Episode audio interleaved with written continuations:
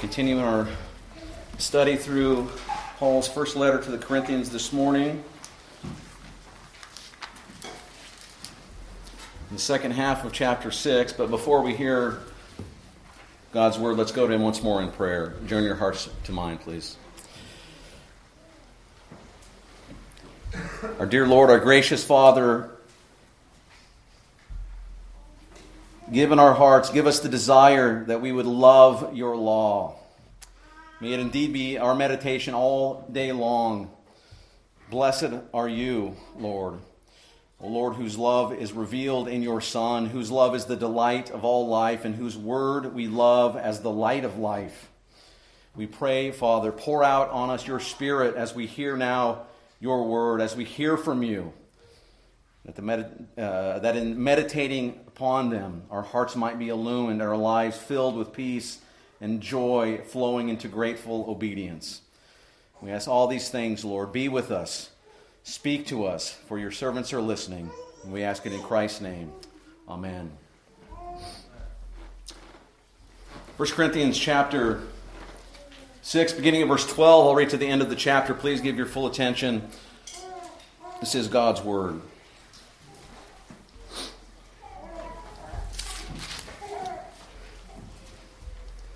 All things are lawful for me, but not all things are helpful. All things are lawful for me, but I will not be dominated by anything. Food is meant for the stomach, and the stomach for food, and God will destroy both one and the other. The body is not meant for sexual immorality, but for the Lord, and the Lord for the body. And God raised the Lord, and will also raise us up by his power. Do you not know that your bodies are members of Christ? Shall I then take the members of Christ and make them members of a prostitute? Never. Do you not know that he who is joined to a prostitute becomes one with her? For as it is written, the two will become one flesh.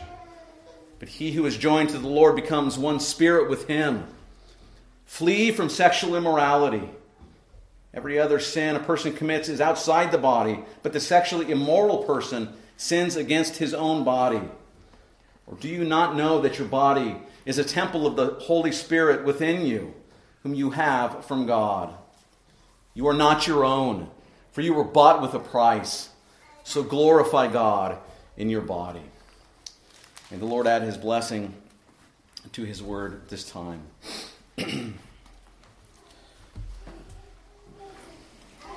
Well, in case you haven't noticed, uh, we in this culture love slogans, we love catchphrases. But it isn't new or unique to our culture. Uh, some of the catchphrases and slogans that we hear and we um, like to say are silly or funny. Um, some others are more meaningful. And there are some that are pregnant with a particular venom that shakes the fist in the face of God. I suppose it's been quite some time now, um, quite a long time ago, that the saying and idea was championed by some that says this, and I'm sure you'll recognize, recognize it. It's my body, and I can do whatever I want with it. No one can tell me otherwise. You'll recognize this as a slogan trying to justify the killing of precious unborn human lives. But the problem with this slogan and many others like it, is that it's loaded with lying language. Lying language. Why? Because it's really not what is in view, it's not their body, it's someone else's body. And sometimes this slogan and this kind of sentiment is used in opposition to the traditional mores regarding ethics. But we see from our text this morning that for the church, for the church of Jesus Christ, this can never be a slogan that we imbibe or that we repeat. We see a number of slogans and corrections in our text this morning, uh, verses 12 to 20. We see a number of slogans in this passage, and we see that the main point of this text is that because we are bought with the blood of Christ and we are united to Him, then we are to flee from sexual immorality. We are to glorify God in our bodies. Paul makes this point in a number of ways as we see the way that this section is constructed. I doubt that we'll be able to get through the whole thing this morning, but this is how it kind of breaks apart. How does Paul do this? He does this by showing them the wrong grounding uh, that they were uh, placed planting themselves in, the wrong worldview in verses 12 to 14. And then he does so by making a request to remember in verses 15 and 16. And then he shows the radical results of what they were doing in verses 17 to 18. And then finally, he reminds them, he shows them the redemption price that was paid for them. So, first, Paul begins by what? By showing them the wrong grounding that they had. Paul reveals to them the practice and justification, for it was, in fact, an immature expression of Christian liberty. Right? What they were saying, what they were trying to do with these slogans. He corrects them. Once again, he points out to them, he shows to them the instability, the ground which they, they, on which they stood, and that indeed was an immature expression of Christian liberty. Right? Again, verse 12 says, All things are lawful for me, but not all things are helpful. All things are lawful for me, but not but I will be not be enslaved by anything. Right? And so we see here this is a slogan that they're using. All things are lawful for me. We see it twice here in this verse. We see it in chapter 10, verse 23, twice again. And this indeed was something that was going around a catchphrase, a motto, a slogan. And it's possibly based on something that Paul had taught, that Paul had said himself. But in the, con- the, the, the context of the Corinthian church, they were using it out of context. Because Paul's teaching had a specific context. And it's probably what it comes from is his interaction with the Jewish legalism that he encountered elsewhere. And they'd likely heard of this conflict in Paul's correction, and they distorted this slogan. How are we to understand this? All things are lawful for me. When we understand it, when we understand that we are saved by grace alone, through faith alone, on account of Christ alone, and when we understand how we are justified, that's the context that we are to understand this. And therefore, what does that mean? That we are now free to obey and to enjoy the good things that come by his gracious hand. Does Paul really mean here that Christians are now lawless? That Christians are believers are, are anarchists? That they are free from all rules? That seems to be what some of these Corinthians were thinking. Seems to be what Paul is addressing. It's what they were thinking and doing. But what's Paul's point here? It is that it's the, it's the work of Christ. It frees us from legalistic justification. That's what this slogan means and what it comes from. That's the context. The work of Christ, his death on the cross, his resurrection, frees us from this self justification that he was encountering, this Jewish legalism with which he was contending. God created all things good, and therefore dietary restrictions had been eliminated. Remember in Acts, and Peter is given a vision of this, this, this, this blanket, as it were, coming down with all kinds of food on it. He says, I will not eat. They were unkosher foods according to the Old Testament dietary restrictions. And God says, Call nothing unclean that I have made. Right? And so these Christians aren't prohibited from certain kinds of foods.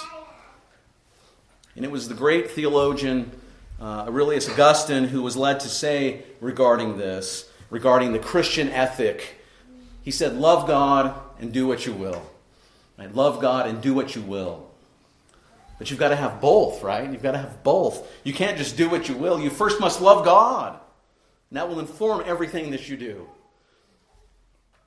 It's in that light and understanding that we can say, indeed, all things are permissible for me.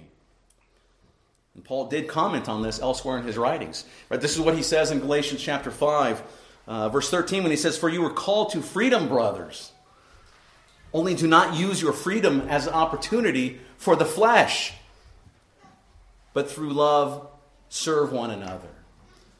Right? And we have to realize, too, that uh, uh, what, what, what's, what's seminal behind this, what's imperative, is our desire and our motivation. Because in Corinth, some were justifying their sinful actions by this distorted slogan um, from the Apostle Paul. And they based, they grounded their thinking in, once again, their old pagan worldview, their old pagan way of thinking. For them, it meant, I can do anything, even as a believer, I can do anything that I want. And Paul corrects them, telling them, but not all things are helpful. Right? I can, uh, all things are lawful to me, but I will not be enslaved by anything. Because it's important that we don't use our freedom as a pretext for sinning. as an opportunity for the flesh, as he has said elsewhere, for idolatry, as many have done, as many do, and as many in Corinth here did. What's needed? What's needed is wisdom, it's discipline, it's self control, it's circumspection, all aided and driven, guided by the Holy Spirit, and the maturity that comes as He sanctifies us over time. All these are needed. Because if not, surely bondage and idolatry and the flaunting, freedom covering sin threatens us. May we always be aware of the danger of our own blindness and the self deception of our own hearts as we analyze these things and we live our lives in this world. And that's what Paul gets at when he says in that second part of that, but I will not be enslaved by anything. Why is that? Why will he not be enslaved? It's because he is a slave to his king and to his redeemer. He is a bondservant to Jesus Christ. And so, Paul and we, we must refuse to allow ourselves to be mastered by anything. We must fight in the Spirit to maintain our affections on Jesus Christ alone. And indeed, if anything fights for that affection, it must be eliminated from our lives. Christ will have no, uh, he will not share our affection with anything. He is our master. We cannot play around and try to rationalize our sins or to justify our sins by virtue of our freedom. It's been well put by a friend of mine. He says Paul was free from Jewish legalism because he was a servant of Christ. And though all things are permissible, Paul will not be bound by anything he is free to do. Right? Very well put. Right? Did you hear it? It says, he says, all things are permissible, but he will not be bound by anything that he is free to do. And that's what Paul is saying here. It's exactly what happened in Corinth. That's the bondage of immature liberty. This is what was going on. And we come to another slogan in verse 13. Another slogan that was being thrown around and used in Corinth, and it says this in verse 13 For uh, food is meant for the stomach, and the stomach for food, and God will destroy both one and the other. The body, is not, the body is not meant for sexual immorality, but for the Lord, and the Lord for the body. And as we look at this passage, as I was studying this passage, I found it difficult to determine where the quotation marks close. Right? As you may know, it's, uh, in, there are no quotation marks in Greek. Um, and as I continued to study, I found that many better, uh, far better exegetes than me found it difficult um, to determine where to close the quote as well. Um, again, quotations in Greek, they're set off by capitalizing the first word of the quotation. So you know when it begins. So we're not really sure if the quote should close as it is in our English Standard Version after the word food, or should it close after at the end of that sentence? It's really not that huge of a deal which one you go with. Uh, either way, but my preference is to include the whole sentence as, the, as quoting this slogan right? And so the slogan would say this: "For food is meant for the stomach, uh, food is meant for the stomach, and the stomach for food, and God will destroy both one and the other." Close quote. Because the point is that some people were using this slogan to excuse their gluttonous self overindulgence. And also taking the quote to the end of the sentence fits the Corinthians, the culture's point of view there, which really is an expression of a pagan worldview. And that worldview says what? It says, what you do doesn't matter. God will destroy both the stomach and the food at the end of it all anyway. It's what Paul addresses in chapter 15 when he's arguing for the resurrection, recall, in that glorious passage. And he says, uh, What does anything matter if Christ is not raised? And then he quotes this worldview, this pagan worldview. If he's not raised, let us eat and drink, for tomorrow we die. And that was a pagan point. And it reveals the Corinthians were, abide, were abiding in their former selves their former worldview. It reveals this worldview, the wrong grounding that ruled the culture of the day. And this indeed was key to Greek thinking, to Corinthian thinking at the time, that the body doesn't really matter. It's the soul that matters. For them, the body is like temporary housing, right? As a friend of mine put it, it's like temporary housing. For them, the body is like a rental car, right? You're not going to keep it anyway. Who cares? It's temporary. I remember a friend of mine when I was in high school who was in an accident or something, and he his car was in the shop, and he was late to football practice because he had to get uh, a rental car. And we practiced where we did it. There was a, one of the main streets of the city was one, one end of the field, and we were practicing, and then we heard suddenly this this this awful jerking and skidding noise coming down the street. And we looked at it, it was our friend going 45 miles an hour down the street, pulling the e brake, right, continually. So he's jerking down the street. It's an amazing sight. What did it matter? It wasn't his car, right? What did it matter? It goes without saying, don't do that with a rental car. But that's the view uh, of the body, matter, material things for the Greeks, right? It was Plato, right, the Greek philosopher, who said the body is the prison house of the soul. Stuff it with whatever you want, enjoy it however you want. Unite it to whatever or whomever you want. It doesn't matter. And as we'll see, this definitely was manifest in living out this worldview that the Corinthians were doing. But it's not true. It's not true. It's not the testimony of our scriptures. It's not the declaration of the scriptures. They testify to us about our bodies something different. The Greeks were wrong. Plato was wrong.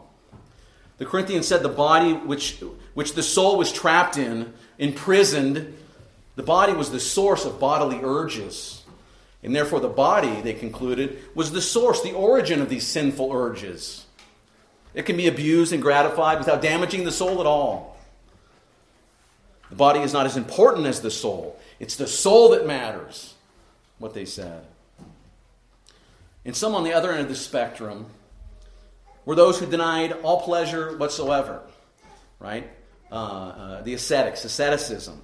Right? The first error ends in sexual immorality, in gluttonness, in drunkenness.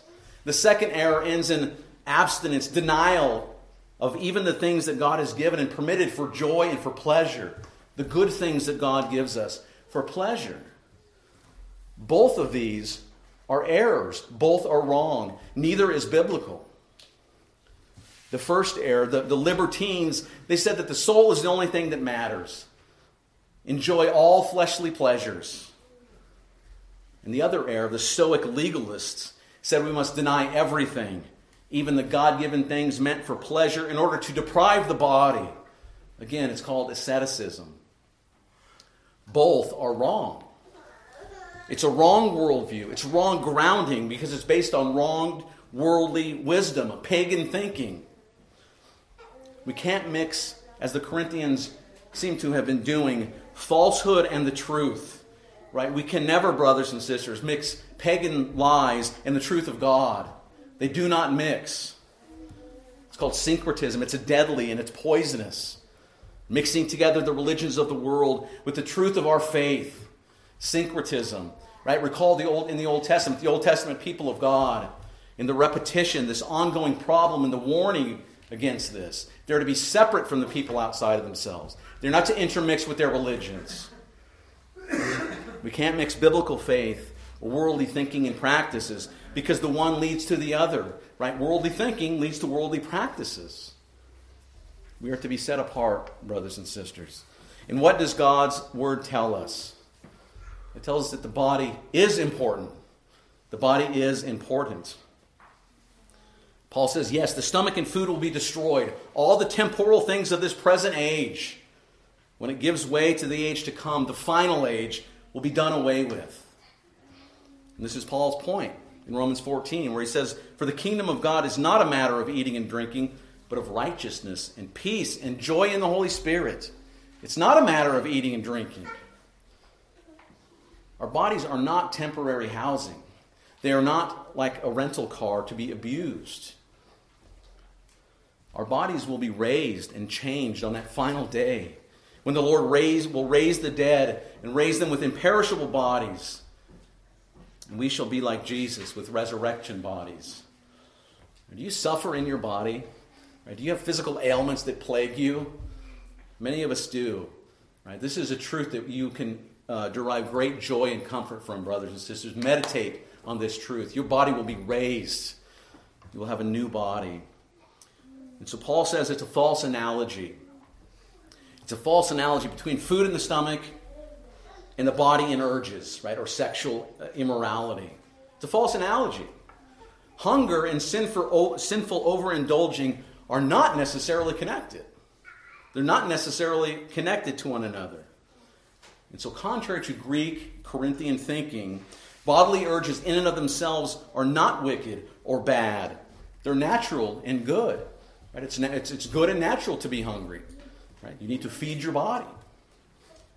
But that doesn't justify sin, right? Sin is still sin. Hunger is good and natural. Gluttony is sinful. And likewise, our bodies were not made for lust or for immoral gratification. They were made for God, for His honor, for His service, for His glory. Now, unless you're thinking, those dumb, crude Corinthians, those silly Greeks, how primitive could they think like this? Right? We must remember that this thinking didn't go away in the first century. Right? It is alive and kicking even today. Right? We are enculturated from the time that we're born that it's the physical that matters. The physical is what is uh, is the emphasis, right? It's the emphasis on the physical and the devaluing of the spiritual of the soul is astounding. But how were we created? How does God how does God's word say that we were created? In God's image, right? We're created in his image. And part of that image includes our bodies, right? Material things. There's a connection between the body that dies and the body that rises. Redemption, brothers and sisters, includes the redemption of our bodies, that they will be raised. Paul will state this explicitly at the end of the chapter, verse 20, where he says, Glorify God in your body. The body is important. And us too, brothers and sisters. Our thinking on these things matters. Your trust and belief in what God says is imperative. We cannot blend our culture's grounding, right, their worldview, with our Christian biblical worldview. They do not mix. Pray that the Lord will reveal our unfaithfulness in these things. And pray that He would lead us to greater fidelity in our thinking and in our practice in our lives. So, this evidence of, uh, of immaturity in Corinth and its consequence, uh, the consequences thereof, they betrayed who they were. And Paul says regarding their bodies in verse 14 And God raised the Lord and will also raise us by his power. During your personal Bible reading, and you all need to be, should be reading your Bibles on a regular personal basis. When you're reading your Bibles, and you're reading the New Testament, pay attention to this in Paul's writings. It's key, it's central for him. Uh, the resurrection of the body. Think upon this, brothers and sisters. The resurrection of your bodies. Right? Again, we are conditioned to think uh, of, of concrete physical things and then abstract unreality. Right? That's not true. It's not true. Your bodies will be raised. Resurrection bodies. Right? Isn't that wonderful to think of? I know some of you are young and without, uh, without uh, problem or without pain, but brothers and sisters, uh, youth is fleeting, right? And the signs and the evidences of sin come with age. And that slice of time when you are beautiful and without pain uh, is limited indeed. So meditate, prepare yourself now. This is a wonderful reality. Think of those, those people in your life, uh, loved ones of yours, who do not have painless existences, who suffer in the body. What an amazing promise from, from Scripture, from God's Word. Doesn't it stir your hearts to meditate upon these things? That God, by His power, raised Christ bodily from the dead? Right? It's not just words on a page. This really happened. And it will happen to you on the last day. But it's not all it's not it's not just that he raised Christ bodily from the dead. Right? That that power, brothers and sisters, will raise you too. It's incredible. Ephesians 1 verse 19 says, "And what is the immeasurable greatness of his power towards us?" Right? His power towards us who believe, according, the according to the working of his great might right? That he worked in Christ when he raised him from the dead and seated him at his right hand in the heavenly places. Right? There it is. Or think of Romans chapter 8, verse 11. If the spirit of him who raised Jesus from the dead dwells in you, he who raised Christ Jesus from the dead will also give life to what? To your mortal bodies through his spirit who dwells within you. Right? That's incredible. Isn't that glorious? That same power, that power for you, dear Christian. And then John 6 39. And this is the will of him who sent me, that I should lose nothing of all that he has given me, but raise it up on the last day. For this is the will of my Father, that everyone who looks upon the Son and believes in him should have eternal life, and I will raise him up on the last day. Your body will be raised up on that day. Praise God and look to that day, brothers and sisters. Give him praise and glory. And then Paul tells us right here in 1 Corinthians 6:14. God raised the Lord and will also raise us up by his power. And then one last verse. Right, what did the Lord Jesus, our Lord, say himself in Luke 24? Right? You remember he said, See my hands and my feet? That it is I myself. This is the, the, the post, you know, this is after the resurrection. And he sees them. It is I myself. Touch me and see. For a spirit does not have flesh and bones, as you can see that I have. And when he had said this, he showed them his hands and his feet. Matter matters. God made it, and he will remake it, even our bodies. And then later, Paul will go on in this in 1 Corinthians in chapter 15, and he describes this resurrection body. Dear Christian, is this your hope? Is this your hope? the resurrection of your body. It is your Lord's promise to you.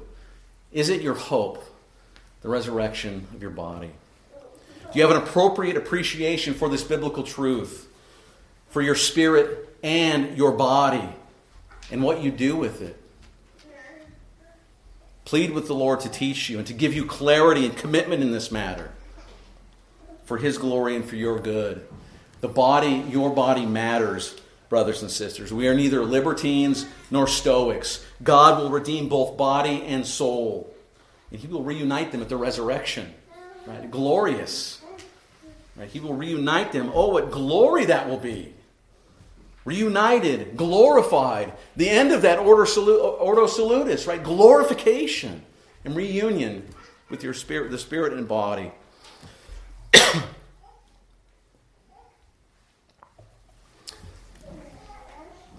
We're short on time, we're out of time uh, this morning. And we'll get to those other three points uh, perhaps next week as we return to this passage. But for now, brothers and sisters, for now, I plead with you believe what he has said, trust what he has said, trust him, praise him for what he promises to us.